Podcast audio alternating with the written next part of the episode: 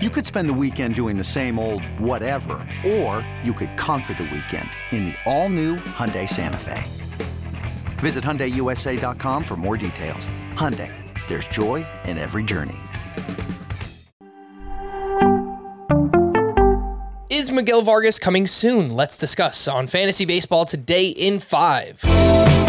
Welcome in to FBT in 5. As always, make sure to follow and stream us on Spotify. Today is Saturday, July 9th. I am Frank Stampfl, joined by Scott White. Five prospects on the verge of getting the call Miguel Vargas with the Dodgers, Max Meyer with the Marlins, Jarred Kelenic with the Mariners, Esteury Ruiz with the Padres, who apparently is on pace to steal like 120 bases, and the newest addition, Alec Burleson, an outfielder with the Cardinals. Scott, tell me about uh, Vargas. Can we see him soon with the injuries there, and uh, anything else you have on these prospects? I mean, I hope so. I I thought we might see Vargas uh, before Mookie Betts made it back because the Dodgers had begun experimenting with Vargas in the outfield, and, and they were using some pretty crummy outfielders while Betts was out.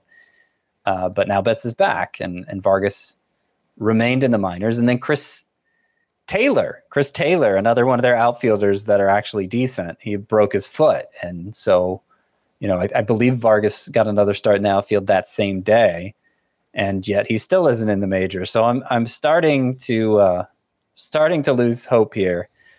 In my, in my experience, the the when you start to lose hope, that's when they they call him up. So I'm going to I'm going to fight that urge to lose faith and uh, continue to recommend Vargas as a stash. His numbers at AAA have been impressive, particularly when you factor in the strikeout rate. And uh, and yeah, the Dodgers have a need. I would say. Uh, let's see. So you mentioned Esteury Ruiz is on pace for like 120 steals. That would be if minor league seasons were like 150 games long, which they're not. But you know, if over what would be a, a full major league season. That's the kind of pace he's on. Now there there have been some rule changes in the minors that that assist with base stealing in a meaningful way, but I don't think anybody's overestimating Ruiz's speed here. He's very fast. He's become a more disciplined hitter this year, and that's allowed him to tap into a bunch of tools that were always there, but uh, I think most people have given up on. Uh, you know, as they say, development isn't linear. And I think Ruiz is a testament to that. And man, the Dodgers are starting Mazara and Trent Grisham. I mean, Trent Grisham's numbers are awful. That's they got to knock them out soon if they want to keep pace with the Dodgers.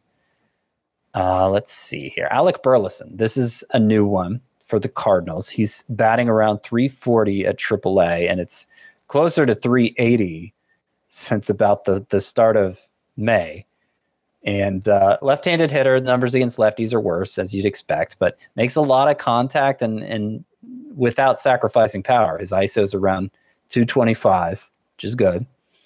Doesn't walk much at all, and can't really play anything but a corner outfield spot. You know, it's kind of they already got Juan Yepez they're trying to uh, fit into their lineup. Otherwise, I think we would have seen Alec Burleson by now.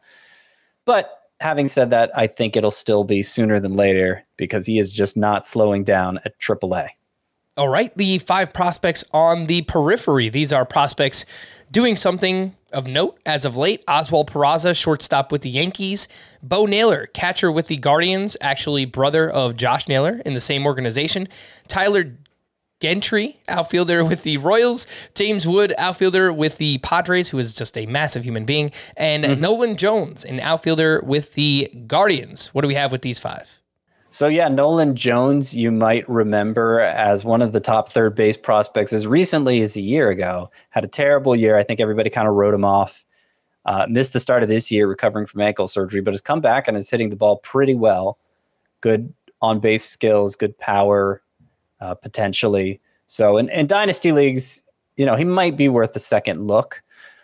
James Wood, you mentioned he's a massive human being, six foot seven. That's kind of like the high point for for uh, you, you know between Oneil Cruz and Aaron Judge. That's like as tall as we can imagine a baseball player being right now. And and like those two, Wood leverages that size very well for massive power. And strikeout rate is shockingly low this year. He he looks like he's going to be a consensus top 100 prospect here in the not too distant future. Uh, Oswald Peraza got off to a slow start for the Yankees, a AAA affiliate this year. Uh, kind of like another shortstop prospect of theirs at at A, Anthony Volpe. Both of them have turned it around recently. Peraza is closer to reaching the majors, obviously being at AAA, and uh, Isiah Kiner Falefa has provided a lot of defensive value, but very little offense. We could see Peraza before the year is done. And just real quickly, Bo Naylor, Josh Naylor's brother, as you mentioned, a catcher, a catcher with good contact skills and, and can run a little bit, actually. So very different from his brother. He got some hype as a teenager, didn't live up to it, but it looks like he's he's kind of stopped selling out for power and, and is it looks like the Guardians catcher of the future uh, because of it, all the way up to AAA now. All right. Well, yeah, hopefully that future is soon. You know, I think we're kind of tired of seeing Austin Hedges or whoever else they're throwing out there. Yeah. So let's get uh, Bo Naylor in the lineup. For more extensive fantasy baseball coverage, listen to the Fantasy Baseball Today podcast on Spotify, Apple Podcast, Stitcher, your smart speakers, or anywhere else podcasts are found. And thanks for listening to Fantasy Baseball Today in 5. We'll be back again on Monday morning. Bye bye.